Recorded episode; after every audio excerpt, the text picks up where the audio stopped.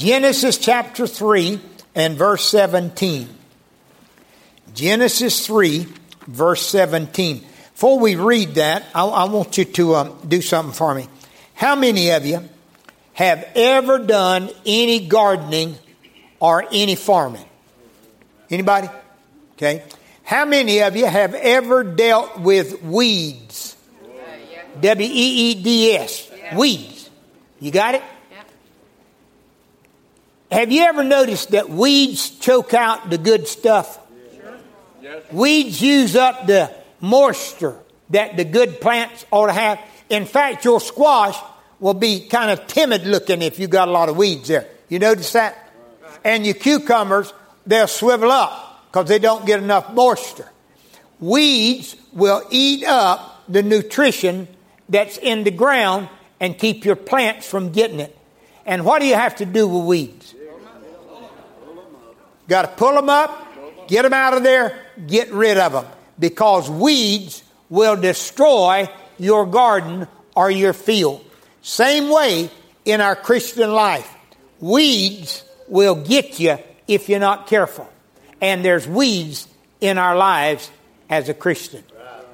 Genesis chapter 3, verse 17. And unto, and unto Adam he said, Because thou hast hearkened unto the voice of thy wife, and hast eaten of the tree of which I commanded thee, saying, Thou shalt not eat of it, thou shalt not eat of it. Cursed is the ground for thy sake. In sorrow thou shalt eat of it all the days of thy life. Thorns also and thistles shall it bring forth to thee, and thou shalt eat the herb of the field. In the sweat of thy face shalt thou eat bread. Father, I pray that you would anoint the reading and the preaching of your word today. Now, Father, I pray that the Holy Spirit would control this service. May the Holy Spirit speak to each of us about examining our lives and getting rid of the weeds that are hindering us from being what you would have us to be.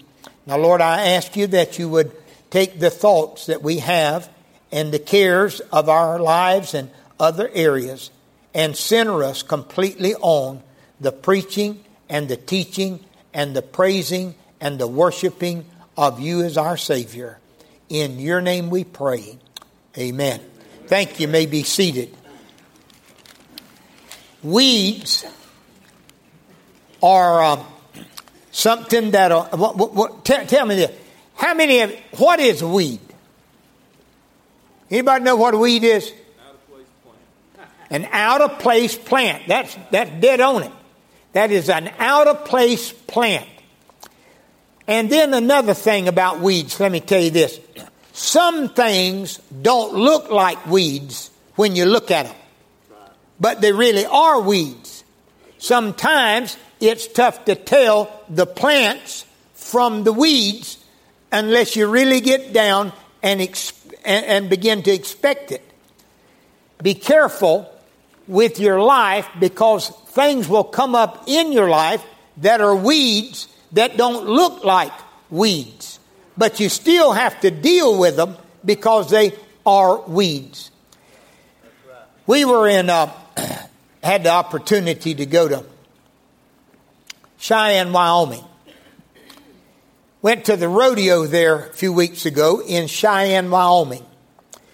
They have a kind of a crochet name of the big daddy of them all, or the daddy of them all.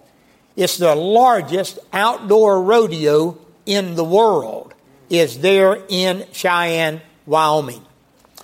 We went to the rodeo and then we left there and drove up uh, from Wyoming up to um, uh, Mount Rushmore.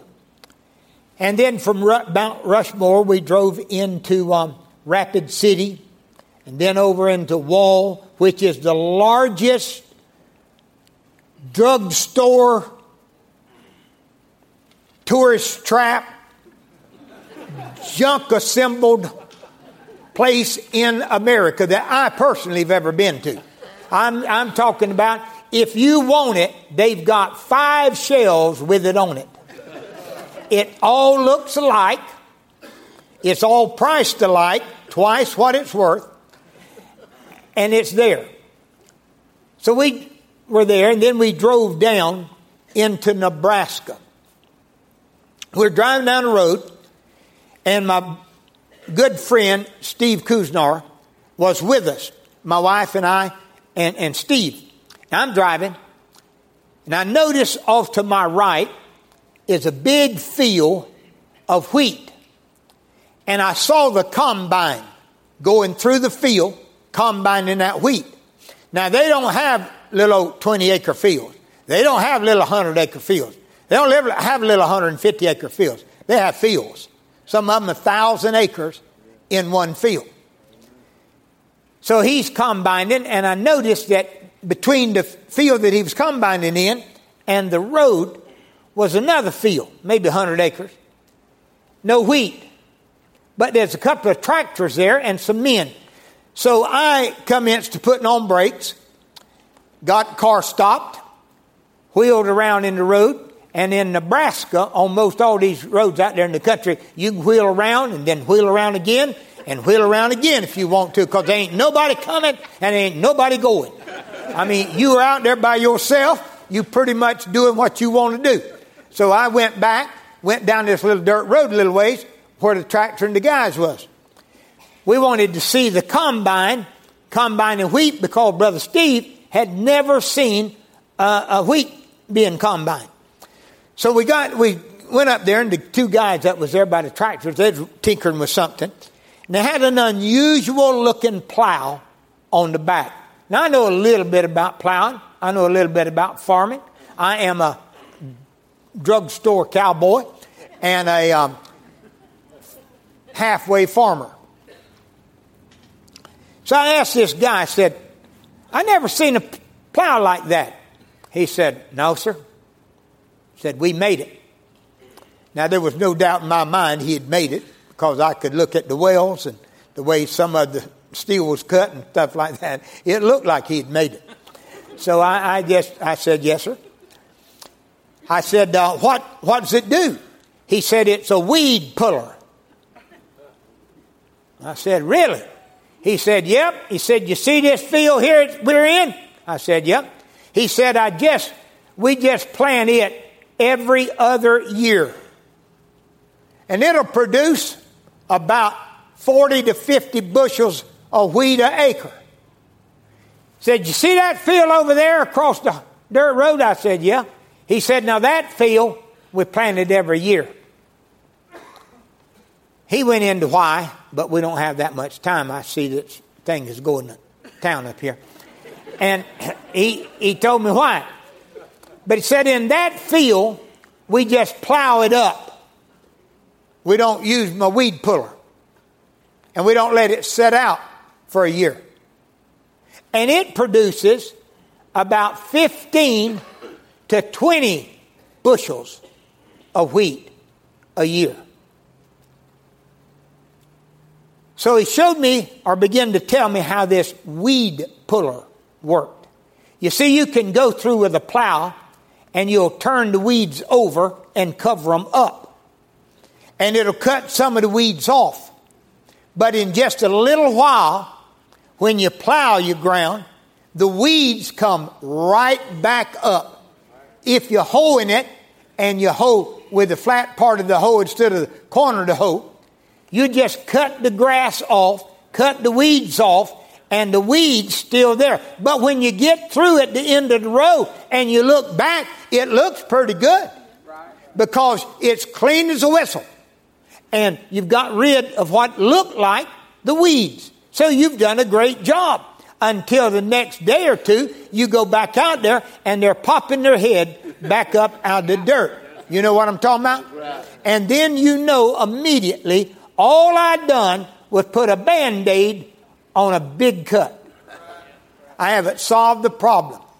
So, folks, this morning, I want us to talk about the weeds that grow in our lives. You see, that weed killer, our weed puller that he had, dropped down like a subsoiler. And it would go, he had a big old bar across the back of it, and it would go about two or three inches down in the ground. And it would come just above the root of those weeds.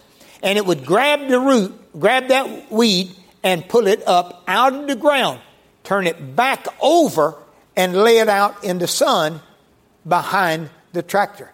Then they'd come through there with something like a hay rake, and they'd rake all them weeds up. Then they'd come by and pick the weeds up or burn them, get rid of them. So in our lives, as God's people, we have to deal with weeds in our life. And weeds are going to be a problem if we're not careful. In 1 Peter chapter 5 and verse 8, the Bible says, Be sober, be vigilant, because your adversary, the devil, as a roaring lion, walketh about seeking whom he may devour. Do you understand that we have an enemy, the devil?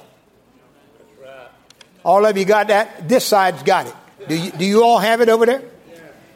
And he is like a roaring lion, and he's continually going through your garden, going through your field, and he's planting seeds that are going to be weeds in your life and continually trying to mess up your life and to hinder your spiritual life. The, the Bible says in Galatians chapter 5 and verse 22 that the Lord is also planting seed and fruit in our lives. But the fruit of the Spirit is love, joy, peace, long suffering, gentleness, goodness, faith, meekness, temperance. Against such there is no law. What the Holy Spirit does is the Holy Spirit is wanting to produce in our lives these good things. They're not weeds. Loving people, caring about people, being kind, being good, having faith, being meek, being temperate. Uh, these things, gentle and long suffering, they're the fruits of the Spirit. But if you're not careful, when you begin to examine your life, you'll find that there are more weeds in your life than there is fruits of the Spirit in your life. So we have to deal with that. Uh, Solomon said this in Proverbs 24. I went by the field of the slothful and by the vineyard of the man void of understanding. And lo, it was all grown over with the thorns and nettles had covered the face thereof, and the stone wall there thereof was broken down. Solomon said, I went by the field of the man that didn't pay any attention to the fact that he had weeds growing. He just kind of let it go. And as I went by there, I noticed that the weeds had taken over in his life, in his field. And it was all covered over. And he said, even the wall around his property was broken down because of the weeds and the vines that was growing therein and thereon. So Solomon is telling us that it takes some effort. You can't be slothful in your Christian life. If you are, you're going to get grown over with the weeds and they will take over in your life. Brother Jalen came to me a while ago. I was sitting down there where the preacher is and in between the two services. Brother Jalen sat down by me and he said, I learned something, preacher. He said, uh, I, I uh, learned something that goes right along with your message this morning. He said, My daddy bought three acres of land that was nothing but a pine thicket. And he said he went in there and cleared out just enough land to build his house on. He said we didn't clear out the rest of the brush and all that, that, that time they could have just mowed down. He said we just cleared out a small place. He said about 15 years went by and daddy decides now that he wants to clear that land out. He wants to get it all cleared out. And now he said those little pine trees that were about that tall or that tall whenever we moved on this property, now they're 15 years older. Their roots are way down in the ground. He said, now we're having to, to be careful. Daddy's having to be careful where you cut them, which way they fall, where they fall, how they fall, and all of that. And he said uh, that Daddy told me uh, one day later, he said, You know how to get rid of a pine tree? And he said, No, sir. And he said his daddy reached down, and there's a little pine tree about that tall. He reached down, pulled it up. He said, You get rid of them when they're about this size because you can pull them straight up out of the ground, tree, root, and all. I'm sitting there thinking. Now, he, he's a good singer, but he's not real bad, apparently, preacher. Because I got to thinking to myself, now that that's pretty good stuff. You ever been there?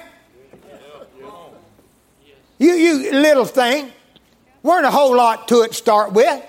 If just growing small root, you could have got rid of it immediately.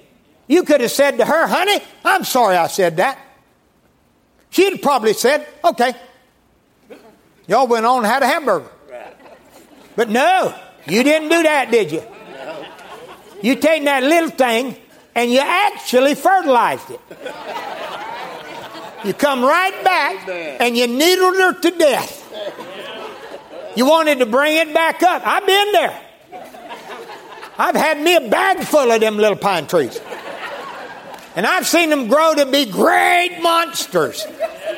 You, you know the kind a weed gets in your life and you're fussing and you're mad with her and she's mad with y'all, you, and y'all not really speaking except to just grunt as you go by each other in the hallway. And about two weeks go by, you don't even remember what you're mad about. I, I'm talking about for real. You don't have a clue. Now you remember a lot of the stuff she didn't do during that two weeks. You remember a lot of stuff she did do during that two weeks. But you don't remember what started over. What I'm trying to say is, if you'd have just pulled the silly little pine tree up at the very beginning and done away with it, right then, we'd have been a whole lot better off. Amen? Amen? Amen.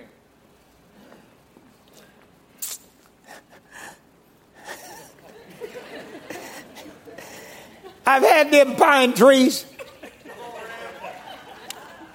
and they just aggravated the tar out of me. So I'm going to teach her a lesson. How many of you men ever taught your wife a lesson?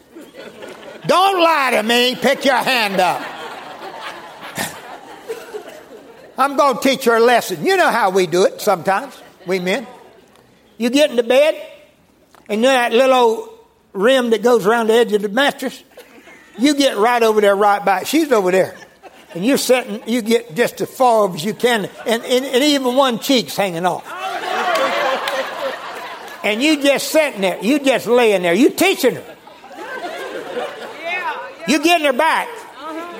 She gonna learn a lesson that she needs to learn. Y'all getting it up here in the choir? I'm up there in the, what's that called? The balcony, up there in the back. And you sitting, you laying there on that little strip, not moving a bit, you're not going to touch her. Uh-uh. Icicles will melt before you'd touch her. and it's going through your mind what you could have said to her, how you could have cut her back, how you should have just done it to her. You could have just put her in her place. And you just laying there. And all of a sudden, at the darkness of the night,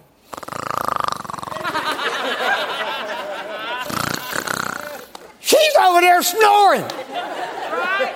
Your, your tree's growing on your little spot. She ain't even worried. She's sound asleep. That's about the only time it's good to just you just want to you just want to teach her something, don't you? We do that in our lives. Now there's a lot of truth to that little story I just told you. Don't run by that. If you'd have just stopped, pulled the tree up when it started, got rid of it, it would have never dominated your life. Now there's all kind of trees that come up in our all kind of weeds that come up in our life. I want to mention a few of them. the weed of ingratitude. We live in a world that expects a lot. We call it an entitlement mentality. Sad to say, but true to say. Most of our younger generation have a bad dose of entitlement mentality. But they're not the only ones. A lot of us do as well. We feel that we have no gratitude because everybody owes it to us. It's what they're supposed to do is beat this. They're supposed to give us this. They're supposed to do this for us. An entitlement mentality. You know, men, when's the last time that you looked her straight in the face and said, honey, thank you for the clothes that you washed for me? Thank you for the shirts and the underclothes that you fold for me and you put in the drawer. Thank you for the meal that you just cooked. It was tremendous. I really appreciate it. How many of you have seen that weed of ingratitude grow in your life and it springs up and you all of a sudden begin to just take things for granted? Do any of you remember whenever you did not have an air conditioner? I was raised without an air conditioner. Can you believe that? Cruel and unusual punishment. If there's ever been parents who were abusive to their kids, mine were. I had to, I was raised with an attic fan. You know, you crack the window about that much, grab the sheet because the wind and pull it off of you. You grab the sheet and you hang on. Sweating, but you didn't know it was hot. You didn't know you were being mistreated. You didn't know you were miserable. You just went to sleep, rolling in the sweat, and thank God you had something under you. But we have developed weeds of ingratitude in our life. We need to express our gratitude. When's the last time you went to God and you just expressed to God that you were thankful for what Jesus has done for you. I'm not talking about when you get saved. I'm talking about after you've been saved for a year, after you've been saved for 10 years, or 20 years, or 40 years. And you just say, God, I thank you for Jesus. I thank you, Lord, for the Holy Spirit. I thank you for your blessings on my life. I thank you that I have two arms. I thank you that I have two eyes. I thank you that I can hear. I thank you for the blessings that you give me. God, I thank you for the home that I have. Amen. The sin and the weed of ingratitude can eat us alive. Ingratitude uh, produces a self-centered life. Listen to 1 Thessalonians chapter 5. In everything give thanks for this is the will of God in Christ Jesus concerning you. In everything, show your gratitude. Get rid of that weed of ingratitude in your relationship with God. You'll begin to be able to come to church. You'll enjoy being here. You won't be looking for something that's wrong. Oh, and, and let me tell you this. Don't have this entitlement mentality. Can I say something about this? There's probably some of you in here, good people, but you haven't tithed ever, or some of us maybe haven't tithed in months or years. Now you do tip God. Huh? You you'll look at your blessings and you'll say, you know, you blessed me a little, and you'll you'll pull out a twenty.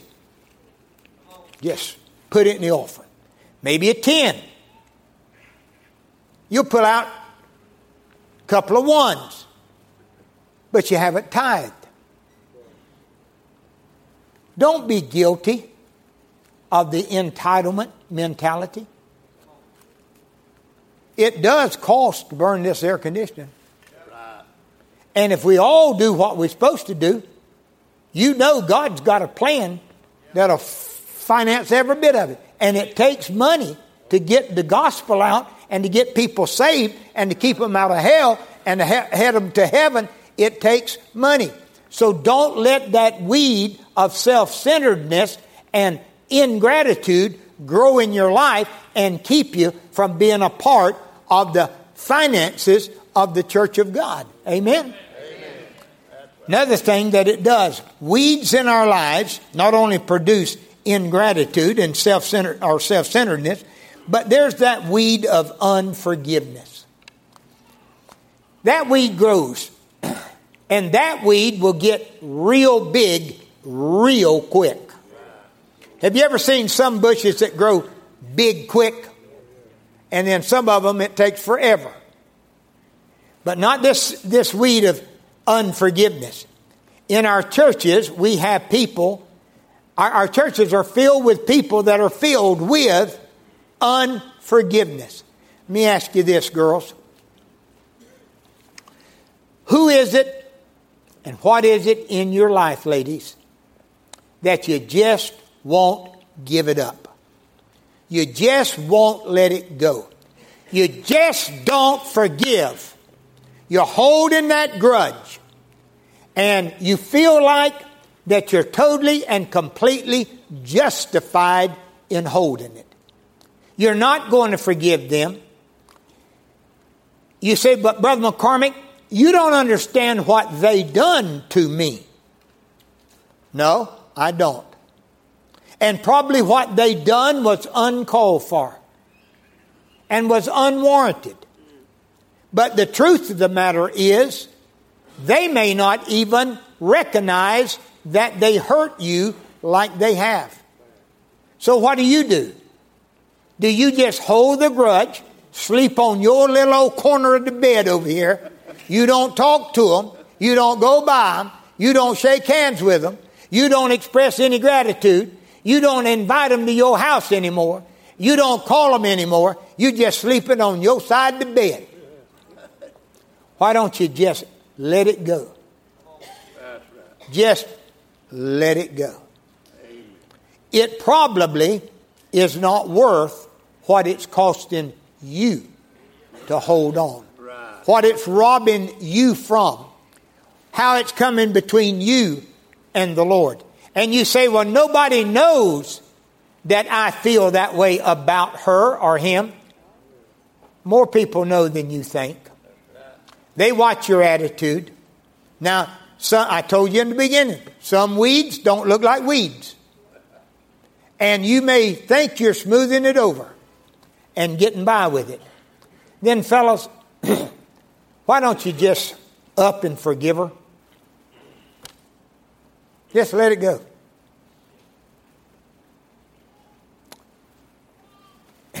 How many good friends have you lost over a little small pine tree? That really, if you just made an effort, you could rekindle that friendship. You could rebuild that relationship just with a little weeding out of unforgiveness in your life. Because the unforgiveness will eat you up. Now, me personally, uh, I, think sometimes that maybe nobody deals with things that I have to deal with. That I'm kind of like, like you may feel sometimes, like you kind of get the raw end of the deal. You know, nobody else has gone through what you're going through. If anybody else is going through what you went through, they'd understand how you felt. Well, the Bible says in 1 Peter 4:12, "Beloved, think it not strange concerning the fiery trials which is to try you as though some strange thing happened unto you." What the Bible is saying, it didn't happen just to you. Other people have dealt with the same thing you're dealing with.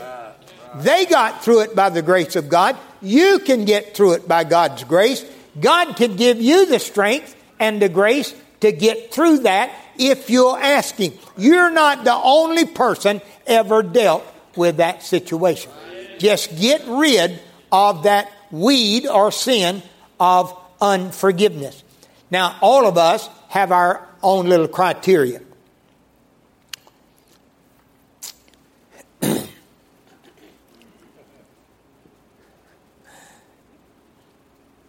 if you do me wrong, I'll forgive you. Just like you'll forgive your wife.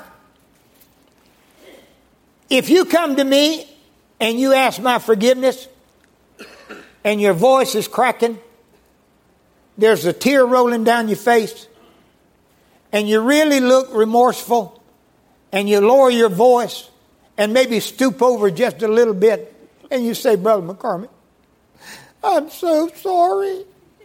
I want you to forgive me, please. I'll think real strong about it. Now, if you'll come right back and do that again in about 10 minutes, would you please forgive me? I'm getting better. I'm getting closer to forgiving you. But I want you to just admit you were wrong, admit that I was right. You got to say it out loud. We have all kind of demands that come on our our unforgiveness. And most of them are very unreasonable. Now, in, in mine, I want you to come back tomorrow and reiterate it. I, I want to be sure that you understand how wrong you were and how right I was. And you just keep kind of pushing the issue. Then we can get to be all right. But if you're not careful and you make any little mistake, I'm going to bring up that other one I forgave you for and I'm going to tie it to this one. And after a while, we're going to have us a big old briar patch all over again.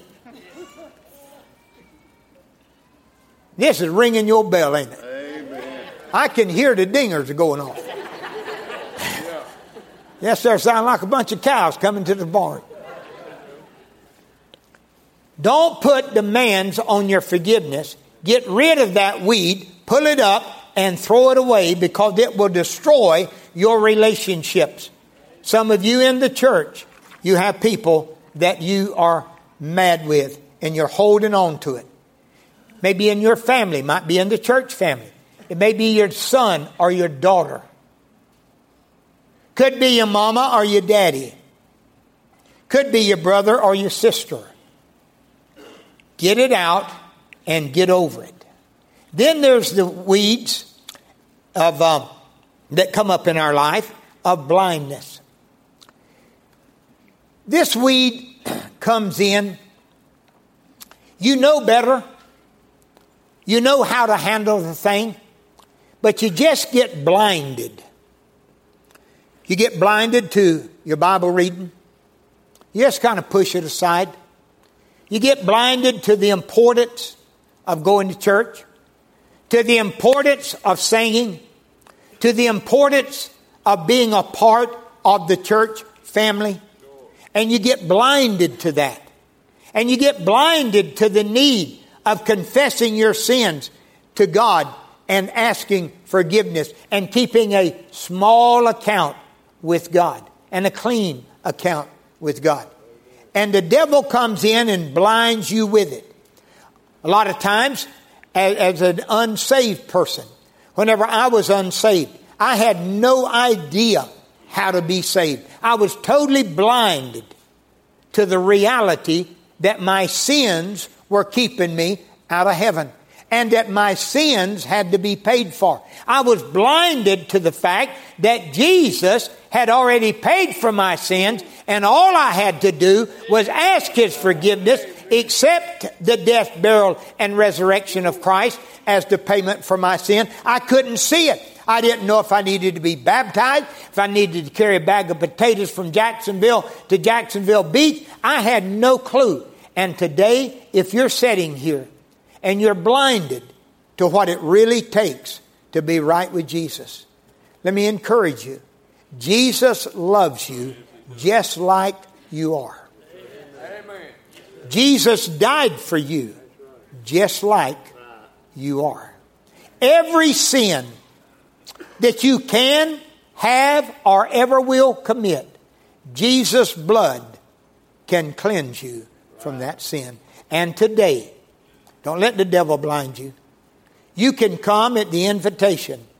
Somebody will take the Word of God and share with you how to be saved.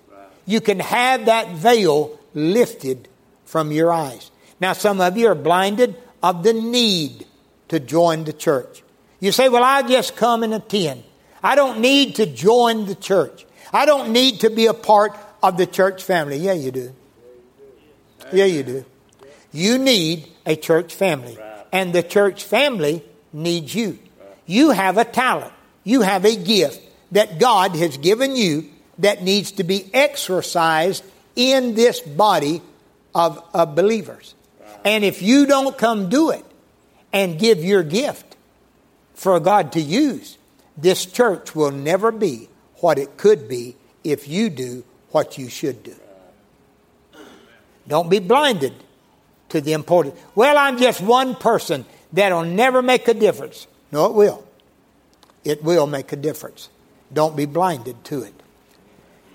This, the, uh, the weed of blindness comes in and it begins to really hurt our lives.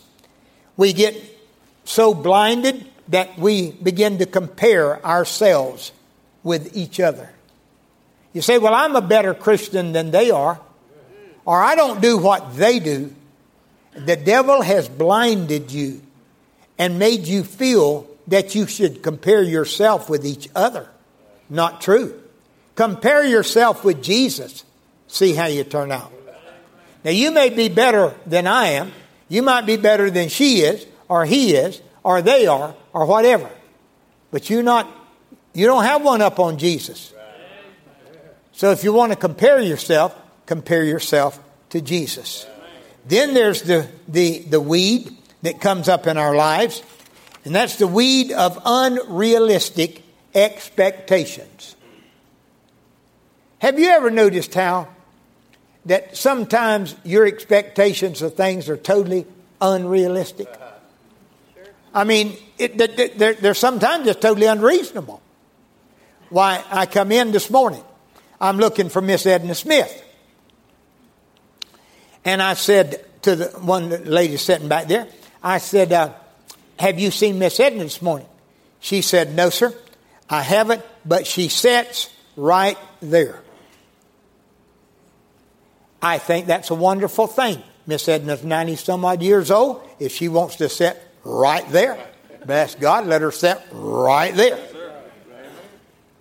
I, I at the, the church we attend now, about the third or fourth Sunday we was there, I come in and I sat down about about where the guy back there with a nice looking shirt and a pretty wife.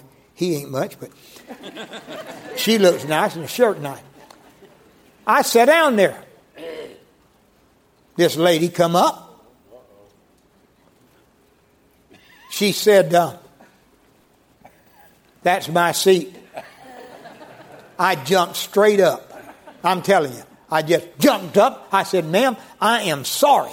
Bless your heart. Have a seat right here. And I grabbed my Bible and stuff. I said to my wife, we'll just move right back over there. That did not offend me one ounce. I'm telling you the truth. But I'm a Baptist preacher, pastor of the same church for 43 years. I know that people like that. I just jump up, get my Bible, and go sit somewhere else. Sometimes you have unrealistic expectations. Bless God, you know that you've been sitting there. And here old Flossie has come and flopped herself down in your seat, bless God, and now wants to just look at you. And have you ever had this weed grow up? Huh, this will get you too. I've been going to church over there at Temple, bless God, for three months. That preacher had not come up and spoke to me one time. In three months, he hadn't come and shook my hand, and he wants me to give and tithe at that church. I ain't going to, bless God. Tell him. He comes and talks to me. That's right. Well, call him, call the church office and ask if you can have an appointment to come and see the preacher. Dum dum. Unrealistic expectations. I don't know if you know this or not, but if he spends one and a half minutes with 900 people, that's 1,300 and something minutes or whatever it is. Divide that by 60. That takes him three days. You gonna stay that long? No, you gonna get up and go eat. He likes to eat too. I've been with him. The weeds will choke your life to death. Get them up, get them out. Don't let them grow. Be careful. Don't expect something that is unreasonable to expect. God wants you to be reasonable in your expectations. The weeds of our lives can stifle us out and use up all the nutrition and all of the moisture that God wants us to use to grow the fruit of the Spirit that the Holy Spirit is bringing into our lives. So this morning, could I encourage you? If you're here today and you're a Christian, would you examine with open eyes, let the Holy Spirit reveal to you some of the weeds that are in your life that God is not pleased with. You're not pleased with them. You don't like them there. Then just deal with them and pull them up and get them out. Just open your heart. I had a lady come up to me after the first service this morning there, and she says, um, Brother McCormick, I don't know why you came, or why, uh, I think she said, I don't know why, if I don't know if you know why you came, or something like that. But that message was for me. And she named the person, not by name, but by relationship, like a sister or brother and something. She said, I've had a problem. My husband knows I have, and he was sitting there nodding his head. And she said this morning, by the grace of God, I let it go. He's been telling me just let it go. And she said, I let it go this morning. And the relief I feel. And it's all going to be all right now. And she said, I learned something else this morning. She said, I'm not going to go to them and tell them that I had hard feelings and that I forgive them. She said, I'm just going to live it in front of them. You and I could do the same thing right now today. Now, maybe you're here and you're a Christian, but the weeds are choking the life. The joy of your salvation is not what it ought to be. You're here and you're, you're not a Christian. You've never trusted Jesus as your Savior. If you died today, you do not know that you'd go to heaven, but you can today. If you'll just get rid of that weed of procrastination, you've been putting it off and putting it off. You may need to come and join the church this morning. Don't put that off. Let the Holy Spirit speak to you, and then you respond to His speaking.